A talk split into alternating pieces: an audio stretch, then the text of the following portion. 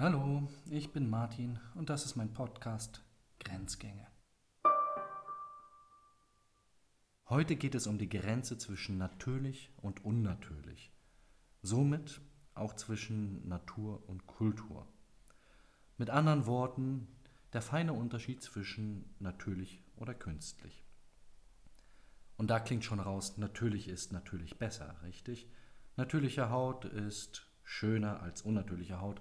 Natürliches Essen ist gesünder und die gute alte Mutter Natur, die heilige Gaia, ist, naja, nun mal heilig. Das ist merkwürdig, wenn wir uns dann links und rechts umgucken, werden wir in Deutschland nämlich keinen Quadratmeter natürlicher Natur finden. Dies, was wir in Deutschland Natur nennen, ist Kultur oder kultiviertes Land. Jeder Meter wurde umgegraben, mehrfach im Übrigen. Nehmen wir diese wunderbare naturgeschützte Lüneburger Heide. Das war mal ursprünglich völlig anders. Erst ein Wald, dann ein Sumpf und jetzt eine Heide. Jetzt eine natürliche Heide, also eine natürlich geschützte Heide. Also irgendwie kommt man durcheinander. Aber es wird klar, dass das Natürliche ein mächtiges Argument ist. Und das Künstliche ist immer ein Abklatsch, eine billige Kopie, eine Nachahmung von minderer Qualität. Das Mächtige am Natürlichen lässt niemanden kalt. Alle wollen das haben. Als erstes die Philosophen. Die nennen das dann Naturzustand. Sie lieben das Natürliche, die natürliche Ordnung der Dinge. Der natürliche Zustand der Menschen untereinander ist ein kriegerischer, so Thomas Hobbes. Oder Karl Marx. Am Anfang war alles gut, weil die Menschen noch in einer Gemeinschaft gemeinsam bejagt und geteilt haben. Und später kam dann der böse Kapitalismus. Oder Rousseau. Der natürliche Zustand der Kinder im Wald ist so schön. Hat schon mal jemand seine Kinder alleine im Wald spielen lassen? Aber es wird deutlich, das Natürliche lässt ihn nicht kalt. Das Natürliche beruft sich auf eine höhere Ordnung. Und höher ist natürlich nicht menschlich. Was daran natürlich ist, weiß man nicht so genau, es sei denn, man nimmt einen Gottesgedanken. Aber eine natürliche Ordnung der Dinge mit Gott ist auch ein bisschen unangenehm. Der straft dann nämlich auch. Ob ich den nun Deus oder Zeus nenne oder Zeus, ist alles dasselbe Urkonzept. Es hat viel mit Blitzen zu tun. Große, mächtige Blitze, die vom Himmel herabfallen und bestrafen. Eine höhere Ordnung als den Menschen muss also erklären, was das Höhere ist. Es ist Metaphysik, es ist Theologie, es ist die Menschheit, die von einer Uridee der Urmenschen natürlich besser war. Oder es ist eine Bestrafungsinstanz, ein strafender Gott, der Normabweichungen bestraft, wenn sich jemand nicht an die, in dem Fall seine Regeln hält. In dem Zusammenhang wird auch klar, dass der Urzustand sehr unnatürlich war. Es gab ihn nie. Über den Punkt sehen alle hinweg. Wenn wir uns hingegen den Urzustand ansehen, den es gab, dann war die Natur ein furchtbarer Ort. Aus der Natur kamen alle Krankheiten, kamen die Unwetter, die Erdbeben und die Tsunamis, die Waldbrände, unbeherrschbare Natur, die nichts anderes zu tun hatte, als den ganzen Tag den Menschen das Leben so richtig schön schwer zu machen. Und dieser Schwierigkeit haben wir adäquat geantwortet, indem wir diese Natur kultiviert haben. Also statt darauf zu vertrauen, dass am nächsten Jahr wieder Beeren an derselben Stelle wachsen, wo ich sie gefunden habe, ist es doch ganz nett, wenn ich mir einen Acker mache und die Beeren selbst anbaue. Also die Natur zurückdränge und das Land kultiviere. Kultur versus Natur. Und der Blitz des Zeus, dafür brauche ich Zeus nicht mal. Es reicht der Blitz, da meine Hütte in Brand steckt. Das möchte ich nicht. Der Optimalfall wären Wettervorhersagen.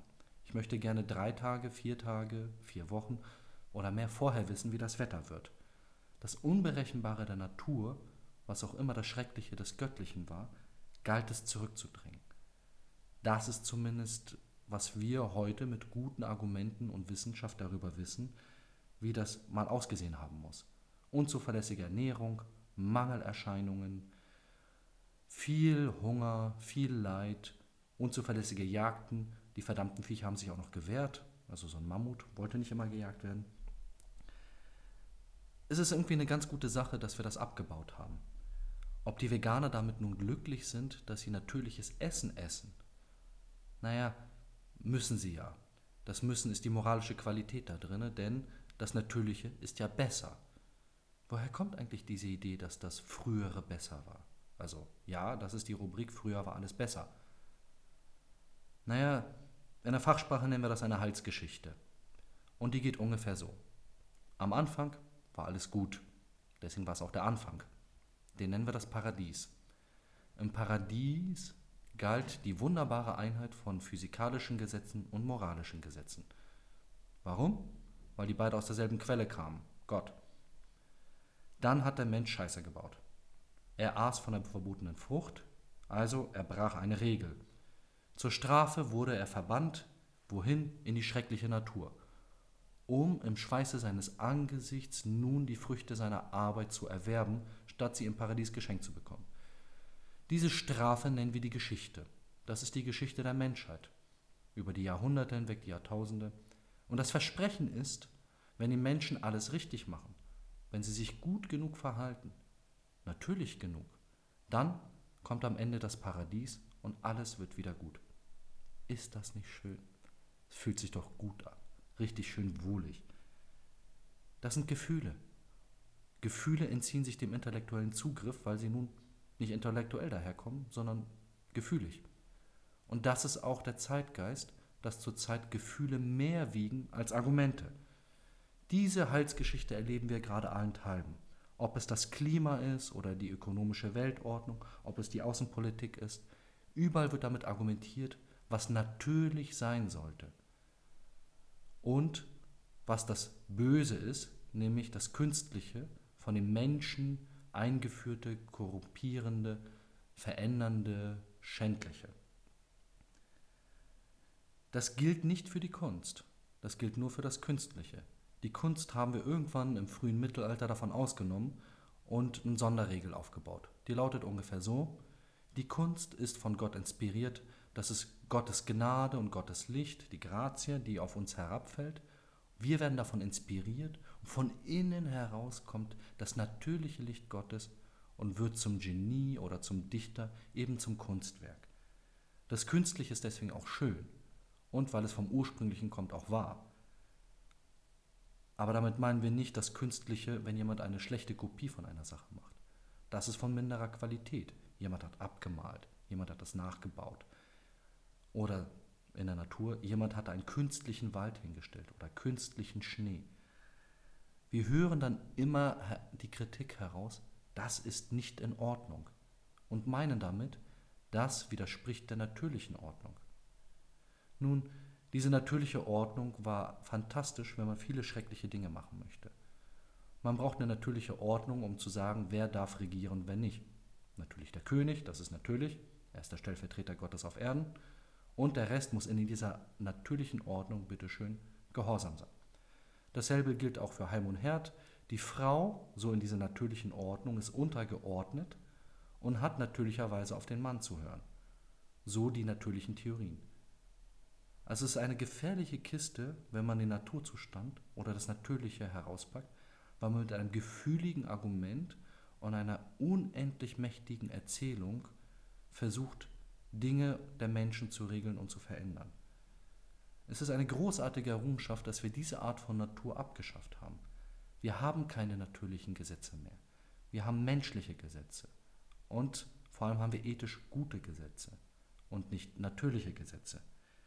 Wir haben auch keine natürliche Natur mehr, die willkürlich uns Krankheiten schickt, wilde Tiere, Heuschreckenplagen oder andere Widrigkeiten, sondern wir haben eine kultivierte Natur, die für uns sicher und bekömmlich ist.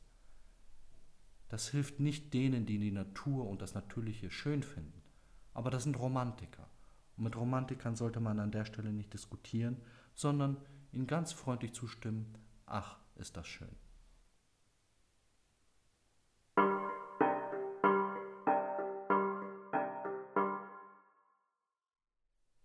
Wie immer findet sich in der Beschreibung dieser Folge ein Link zum Quellenverzeichnis. Grenzgänge ist eine Produktion von BPK Publishing. Ich bin Martin Wolf, der Host dieser Sendung. Editing Rafaela Neff, Redaktion Katharina Hesse, Konzeption und Umsetzung Paul Johannes Rossmann.